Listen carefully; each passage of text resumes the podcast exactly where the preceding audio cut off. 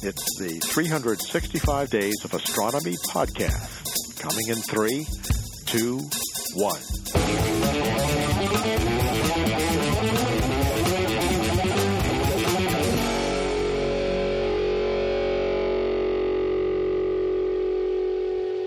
Astronomy Cast, episode 552 Boyajian Star and Other Strange Stars. Welcome to Astronomy Cast, our weekly facts based journey through the cosmos, where we help you understand not only what we know, but how we know what we know. I'm Fraser Cain, publisher of Universe Today. With me, as always, Dr. Pamela Gay, senior scientist for the Planetary Science Institute and the director of CosmoQuest. Hey, Pamela, how you doing? I'm doing well. How are you doing, Fraser? Good. We, for those of you who don't know, we are in the midst of the CosmoQuest Hangoutathon 2019 edition. You have been streaming. You and your friends have already been streaming for what 28 hours so far. We are at one day plus five hours, 42 minutes. There you go. Almost uh, 30 hours. You will be um, going for another 10 hours after this. Uh, and that is, of course, to help raise money for CosmoQuest and all the things that you do. So, can you like give for the people who are listening to the show after the fact that it actually happened? We're still taking donations for the next ten days. Yes. How can So- people participate, and and what are we looking to do here? So, what we're trying to do is raise the funding necessary that we don't have to do a lot of begging in 2020 instead of uh, spreading the begging out over the year for all of our nonprofit efforts, which means if you donate and you're in the United States, it's tax deductible where the law allows. Yeah, five hundred one three C. Exactly. So, as part of the Planetary Science Institute, we produce the Daily Space podcast. We uh, produce all the science projects that you see over at CosmoQuest. And all of these efforts take staff, time, money, effort. And for the past year, a lot of the people in our team have been putting in effort that they know needs to get done, that they know is the right thing to do, and we haven't had the money to pay all their hours. I don't want to do that anymore. I want to pay people for everything they do. I want to pay them a living wage. And the difference between what we bring in in a standard month between donations and Patreon and everything else, and what we need to pay everyone all the hours they work is over the course of an entire year and multiple human beings, just $40,000. Yeah. And right now, as we record, we've raised just over 10% of that. It's not a lot, but hey, it's one month of me not begging. Yeah. And my goal is is to raise this fund so that we can focus on doing science with you. Yeah. We just put out a press release and uh, hopefully it will be hitting all of the news on Monday, announcing the names of the people in the Cosmic CosmoQuest community who helped map out the sample sites that Osiris Rex is potentially going to go grab samples from. The names of the people that mapped the entire world, allowing us to find those safe and scientifically interesting places to explore. Our goal Your donations with empower us to do this. I mean, our goal with CosmoQuest and with Astronomy Cast and, and what we're doing with all these projects is to help be the connection between the people who love space and astronomy and the science researchers who are who are doing the work. To blur that line between who is a fan of space and astronomy and who is um, actually doing active research. Thanks to everyone's work at CosmoQuest, mapping rocks on Bennu, astron- the folks at NASA were able to choose their landing site for Osiris Rex to be able to collect a sample and and escape again. We hope, probably, if everything is uh, you know if it's as safe as it looks. And that was done thanks to a tremendous effort by so many people out there. And Yeah. and and we, you know, we do this work f- hopefully for the benefit of of all humankind and we don't put anything behind any paywalls we do everything out as much as we can out in the open give as because education should be free anyone who Right. wants to learn should be able to learn and The, the closest we get to a paywall is telling the discoverers days or sometimes weeks ahead of the world that they discovered something. Yeah. And And that's just to allow us to get our ducks in a row. yeah, and you know the alternatives are put things behind paywalls, put a mountain of advertising and sponsorships and and so on, and and and hopefully we can sort of find that perfect balance. And the way that works is by people supporting. So, what is the URL? What is the link that people should go to if they want to contribute to what we're doing with CosmoQuest? So if you want to contribute to the Hangout-a-thon, the best way that you can donate is to go to streamlabs.com slash CosmoQuestX. This uh, puts it through PayPal. There are no extra fees charged. And this is simply a good way to keep our accounting in order. Now, uh, if you want more ways to donate, uh, go to cosmoquest.org slash x slash donate and you will see all the different ways that you can contribute to everything that we do. Right on. So thank you everybody for your continued support uh, through these 552 episodes so far, and all the work that's being done with CosmoQuest, and all the work that's being done with the Weekly Space Hangout. Uh, and here's to decades more. All right, let's get into this. So, huge surveys of the sky are finding more and more planets, stars, and galaxies, but they're also turning up strange objects astronomers have never seen before, like Boyajian star.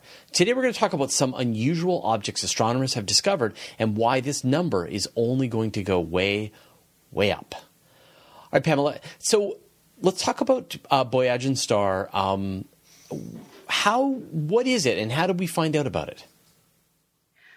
Well, this this is a star that that we've been observing for long periods of time. Uh, you can go back through glass plate studies, and it's just a star. It hangs out. It's had slow gradual dimming, no big deal. But then when Kepler started looking at it, they realized, oh, oh, something is going on really weird. Back in March of 2011, it was noticed that this star's brightness had dropped by 15% in a way that wasn't something you would expect from any of the normal suspects. Right. So stars can drop in brightness on a regular basis, variable stars.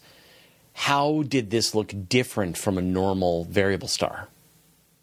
Well, first of all, 15% is is a large amount. And we we see this kind of amount but you expect there to be a certain periodicity that while it may have variations it's it's regular in shape. And it it hit a dip of 15% in March 2011 it then increased by uh well it increased by 22% in February of 2013.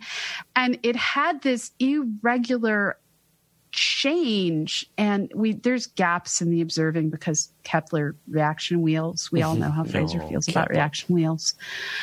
Um but in looking at this what we saw clearly wasn't a planet passing in front of it because that would have been like a 1% dip. It didn't match the periodicity and the regularity in brightening and fading that we expect of variable stars, there was this slow and gradual fading between 1890 and 1990 of about 20% that just was added on to all of this as an afterthought. And all of this led to this insanity of guesswork being done where I think every possible theory except for a giant kitchen sink was thrown out to try and explain. I'm sure there's a paper somewhere non- that Boyajian star is a is a kitchen sink, a, meta, a mega mega sink structure. And and all of us had fun with this. Yeah. How did you first report it on Universe Today? Well, I mean, for us, it's a it's a tricky thing. So, I mean, this star dimming, the astronomers called attention to this star as a mystery, as a thing that was weird, Yeah. and and when they discover that a thing is weird, then they want to try and understand what's causing it. And whenever Yeah. you do that, you kind of have to go back to square one and go, go, could it be dust? Could it be gas? Could it be some, some kind of variable star? Could it be some kind of interaction? Could it have rings, planets, Kuiper belts? Could it the other stars passing in front? Could it be some kind of gravitational lensing? Like they, and then one that uh, you know gets thrown as well is could it be some kind of like intelligently created structure that's in front of it, a megastructure, a partially Yeah. built um, Dyson sphere that's causing this dimming. No, no one ever believes that, but you can't rule it out. But I mean, you can never always rule out. You can always never rule out aliens, right?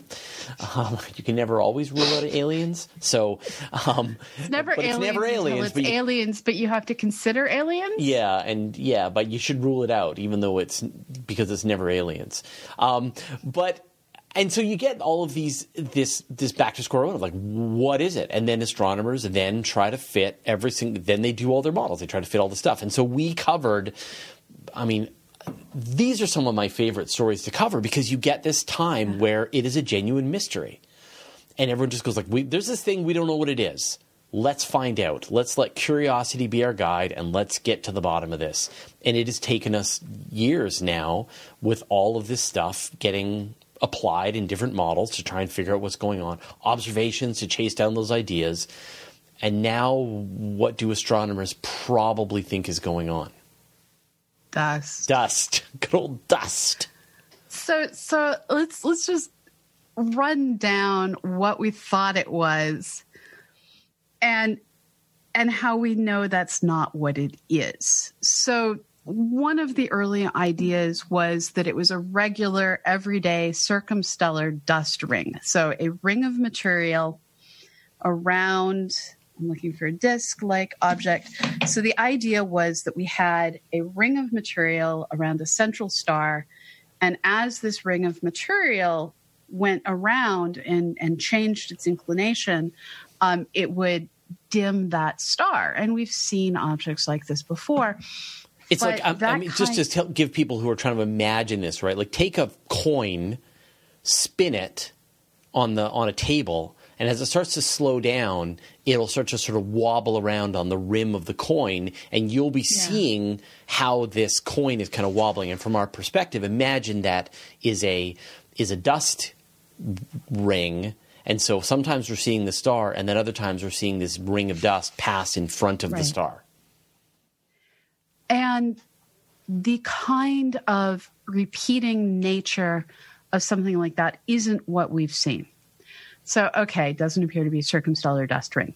So then there's the idea of it's a cloud of disintegrating comets. Something shocked the solar system's equivalent of the Oort cloud, and comets went raining in. And as they block the light or don't block the light, we see the variations in the star's brightness. But with that hundred year gradual dimming, that doesn't really seem to make any sense. And how many comets does the system have, and what is causing them to keep? So it just wasn't consistent with comets being flung inwards. Worthy idea, worthy idea. Uh, there was the idea that it was a young star and that the solar nebula around it was still forming and coalescing. But this is an old star. Right.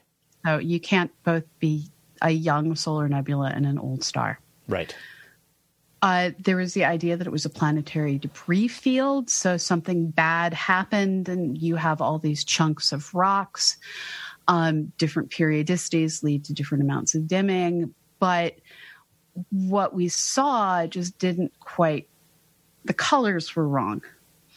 Um, there was an idea that a planet was eaten and the star burped. But 100 year long dimming followed by the brightening and dimming Right. uh, there was an idea that there was a ginormous version of Saturn orbiting it, and the oscillating rings of this ginormous Saturn cool. that is an eclipsing binary. But they couldn't make the math work on it um, because there's this hundred year dimming beforehand. Yeah. So, so then you start like trying to add different periods. Just mm, no Right. um, that it was just the star does it. star does it. And but yeah, but star does it. But seen- why? But why does the star do it? Right? Like you can't just say star does it and then because Right. that's like aliens did it. Like what is the And- and- mechanism? yeah, so people tried to figure out is it star spots? Is it and and just none of our theories worked. Um, my favorite is the uh, artificial megastructure. I actually got to sit on a panel at Dragon Con with Larry Niven and talk to him about this. oh my god, Ringworld. And yeah, but the issue was that so you explain the gradual dimming as as they build the structure around this. You explain the variability as different inclinations of the structure that is incompletely built. Um, but you would expect certain notches out of the colors of the star if you have a structure because the structure would be blocking most colors of the light Right. but then radiating away infrared, Infrared. because it's Right. yeah it's warm and we don't see that infrared uh, overage that that that infrared excess Yeah. that you would expect from an alien megastructure And just just momentary rabbit hole for a second. That is a technique that astronomers have used to go looking for megastructures. Like you do a gigantic survey, like the WISE survey of the entire Yeah. sky, looking for really weird infrared stars. stars And that's what a a megastructure, a, a Dyson cloud would look like. And astronomers haven't seen any. And people are always say, like, frustrating well, what if the aliens are blocking the the infrared radiation? That's heat. If you block the infrared radiation, you just cook. It's called Yeah. an oven, and you're in it. So you got to get that that infrared radiation away, and so they they have to release it in some Yeah. way, shape, or form. And so we would be able to detect it. And so this is one of the things, one of the methods of SETI. Astronomers have looked hard for for both entire galaxies covered in in Dyson spheres and in Right. individual stars within the Milky Way. And so far, nothing's turned up. And we would see them. But anyway, I digressed in a fun way. yeah Back to the So- back to the story. and and this is where it came down to uh, lots of people combining lots of observations. We we had folks uh, spelunking through the historic literature, through the glass plates, looking for old observations. Everyone trying to put all this data together, and what was eventually found is. Um, there there are changes in color that people screwed up the maths initially. So one of the early papers that came out was this can't be dust because the color is wrong. Again, looking for that infrared radiation of warm dust Right. the color was wrong in an initial paper. And when the work got redone, they found that yes, if you look at it in one color, you see one amount of dimming. If you look at it in a different color, you don't see the same dimming because that infrared radiation is letting more of the starlight come out and the warm dust is radiating light Right. and and so it turns out sometimes it takes more than one person to do the same kind of research it takes more than one telescope and it takes a lot of years it was only in 2017 that people really started to accept the idea of oh yes this is actually dust and it took observations um, that that here is what it says in the original research paper this chromatic extinction implies dust particle sizes. So this is the colors of light that are blocked Right. Implies that there is one micron dust. Um, and that dust will be rapidly blown away by stellar radiation pressure. So the light from the star is blasting this dust away. So the dust clouds must have formed within months. So this means there are, there are things that are currently coalescing these dust clouds. The modern infrared observations were taken at a time when there was at least um, 12.4% plus or minus 1.3% dust coverage. Um, and yada, yada, yada. And this is consistent with dimming originating in circumstellar dust. So Right. there is a ring of dust around this star. It's getting blasted away, recoalescing, getting blasted away. And this this process, which isn't periodic, is dimming the star in some colors and not others in a way that allows us to actually figure out what size the dust is. Wow. And since Boyajian star, and the name comes from the researcher who helped identify. Tabitha this. boy, I, yeah. Yeah.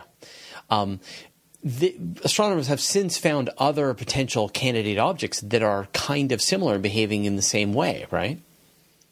Yeah, there there is a, a whole set of them. Um, and they all have esoteric numbers. So we have Right. HD one zero zero five four three, HD they all have Yeah. HD numbers. And and these are are protoplanetary systems in most cases. And it's that difference between it being a young star and this one being an older star that led to the confusion.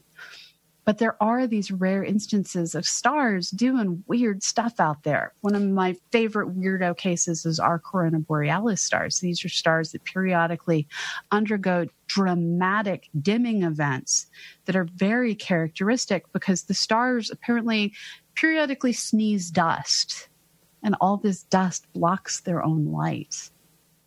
And and so we're finding a new class of star. And what's amazing is if the Large Synoptic Survey Telescope manages to come on next year, as we hope it will, it's scheduled to. It got bumped again? No, no, 20, 20 I thought it was 2021. If it maybe was maybe 20 first test 2020. Anyway, I don't think it's First light bumped. 2020, full survey mode Okay, 2021. okay. All right. We're both right. Um, that's nice. It's nice when we're both right. Uh, when it That's a very that was on. a very nice way of saying that you're wrong, Fraser. Please continue. I'm, I'm probably wrong. You were right I'm about probably wrong. So, uh, when LSST comes online, it is going to start ramping up towards burying us in new kinds of stellar variability. Fully operational in 2021, it will be covering the entire sky every few days as visible from the southern hemisphere. And they're expecting potentially millions of transient events every single night Yeah. as the telescope spots things that flicker, flare, fade away, and move in Yeah. our sky. We had a similar situation with Hanny's Voorwerp. We talked about that, you know, many years ago on, on multiple Mm-hmm. occasions. And you, you sort of started to talk about this with the LSST. Um, astronomy is kind of changing where these sorts of objects are now going to start turning up, right? I mean, it's Right. We're entering the realm of giant surveys. And the way to think of this is if there's only there are no purple M&Ms except at Easter, if there's one purple M&M for every million M&Ms made,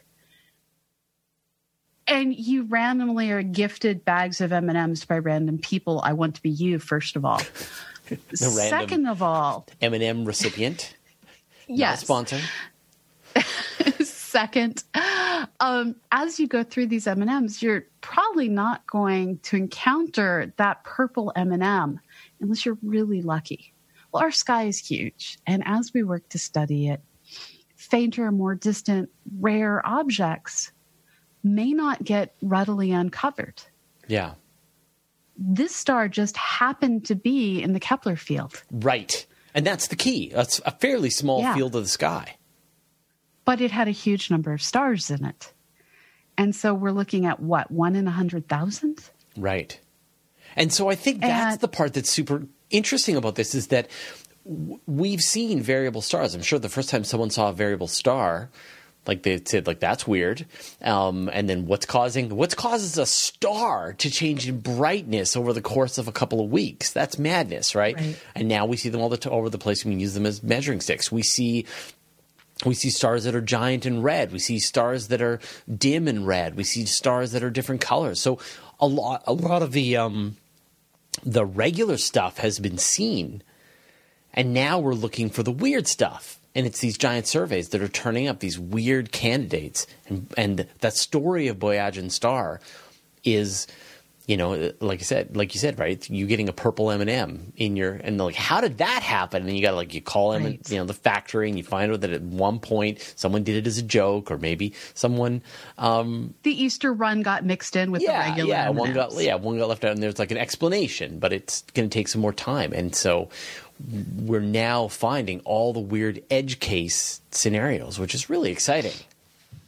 And and I do need to give a shout out to Astro YYZ and Keeper of Maps, two of our audience members who have sent me both maple cream cookies, a Canadian delicacy that was sent to the ISS, but before that ever happened, was my favorite kind of cookie, as well as Canadian Kit Kats, which don't have corn syrup in them in the same way, and um, Smarties Canadian style, which right. is my husband's favorite candy. So Annie's going to get to try them, and then I suspect the rest will be stolen. Um, that is so, so funny. So I did have a candy fairy that may have inspired can, that analogy. Can confirm. But these, those Canadian these, things. These, yeah. Uh, these rare stars, they, they can be rare for two different reasons. One of them is they could be rare because it's a very short lived phenomena. So if you think about it, it is only for the briefest moment in time that your average human is doing certain things. Um, we all, at one point or another, are going to choke on a glass of water. Let's face it it's not that rare. I've probably misswallowed something once per year, and here is Fraser drinking and testing yeah. fate. Yeah, we don't we don't breathe our liquids. But accidents happen. Now, the average person observing me is not going to ever see me choke on water because it's a brief thing that's going to happen. Right. But all of us in our lives are going to eventually see one person in our life choke on a glass of water because yeah human. But there's other things that we do are much more rare. Um, not everybody, but some people have the misfortune of actually like choking on something solid oh. and needing the Heimlich maneuver. Yeah. And in my entire life, I have only once ever needed to use the Heimlich maneuver, and most people will never have to use yeah. the Heimlich uh, maneuver. yeah, I haven't yet. Good. Yeah. And and so that's a very short lived phenomena that is both short lived and rare, which means having it occur is not something that is typically yeah. going to happen. Now, that moment that a helium flash occurs in a star, that moment that so many things we probably don't even know what are happen in a star, is short lived in the grand span of how long stars live. And so the probability we will be looking at the right star at the right time to catch this yeah. short lived event is low. So we're going to miss a lot of short lived phenomena. I, and then there's just going to be weirdo stars that do weirdo things across their entire life, but they're few in number. Yeah. I mean, think about a supernova, right? A supernova is a very rare event, a star that has survived as a as a star for millions of years reaches the end of its life and detonates and is gone in a flash. And we see them out there all over the place across the universe. And yet, if you compare those to the rarity of other things, they would be incredibly um, rare. But it's because they're very bright. And so we see them. Yes. And so we're now going to see the things that are very rare and not bright and not yes. easy to see. And that is, yes. and, and we are going to learn as much from these new objects as we have from the bright ones from the from the supernova that just happened they we happened to notice them first because they were you know a star many times the mass of the sun detonating in a moment and gone and turning into a black hole. I can't wait. I can't wait. This is uh, like we're so close to seeing data come out of the lsst and these other sky surveys as well. Um, WFIRST and what TESS turns up and what the Gaia survey turns up. Yeah, um, Plato, uh, Cheops just launched, K- or Cheops. Anyway, people give me a hard K- time. I, yeah, still working yeah. on the pronunciation yeah. of that um, one. So we are uh, just is it, it has never been a more exciting time to be following the latest stuff on astronomy, and we'll of course bring you many, many more of this every week, especially next week, maybe. Um, I don't know, And but until yes, then, and until then, and this is a hint that that thing that you're wondering why we aren't talking about it next week we'll talk about it. yeah, uh, the Betelgeuse thing. Yeah. Yeah, okay. We could also talk about the Starliner not making it to the International Space Station, but maybe not. That's Well, it, things to look forward to to 2020 Yeah. is it actually making it come next on, time? Betelgeuse. I love it. So, uh, before we go, I do need to thank our Astronomy Cast Patreons. Uh, so, this week's people that we're going to thank are Glenn, Bubba, Samuel, Joshua Pearson, Dustin, Ralph, Joe Wi- Wilkinson, Brian Kilby, Chad Colopy, William Lauer, Jeremy Kirwin, Mark, Stephen Raznak, Jay Alex Anderson, uh, Brent Kreinop, Omar Del Rivero, Tim Garish, Tyron Fong, Arthur Lotz Hall, Dave Gates, and Neuter Dude. Thank you so much. You and your patronage at at patreon.com slash astronomycast keep this show going. Um, and if you want to help CosmoQuest, we are continuing to try and raise money. Uh, well, we're going to still be doing it after the new year. Um, you can go to streamlabs.com slash CosmoQuestX to help out with the, well, overall administration of everything we do. Thank you, Pamela. Thanks, everyone. Uh, and we will see you all next week. Have a great Bye-bye. Christmas if You you, celebrate it, and Festivus for the rest of us. And enjoy the discount candy. Sounds good. All right. Happy holidays, everybody. We'll see you next week. Bye bye. Across 10 years and more than 12 million downloads, we've brought you day after day of content. Thank you for making this possible. Now we've added a new way to donate to 365 Days of Astronomy to support editing, hosting, and production costs. Just visit www.patreon.com forward slash 365 Days of Astronomy and donate as much as you can.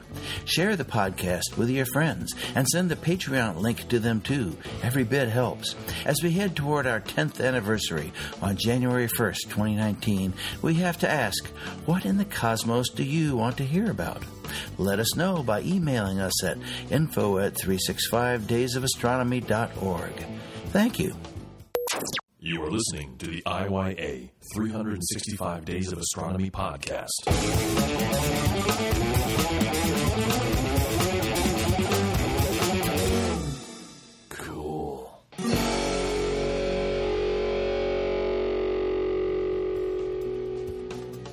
The 365 Days of Astronomy podcast is produced by the Planetary Science Institute.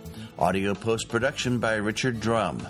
Bandwidth donated by Libsyn.com and Wizzard Media. You may reproduce and distribute this audio for non commercial purposes. Please consider supporting the podcast with a few dollars or euros. Visit us on the web at 365daysofastronomy.org or email us at info at 365daysofastronomy.org. This year we will celebrate the year of everyday astronomers as we embrace amateur astronomer contributions and the importance of citizen science. Join us and share your story. Until tomorrow, goodbye.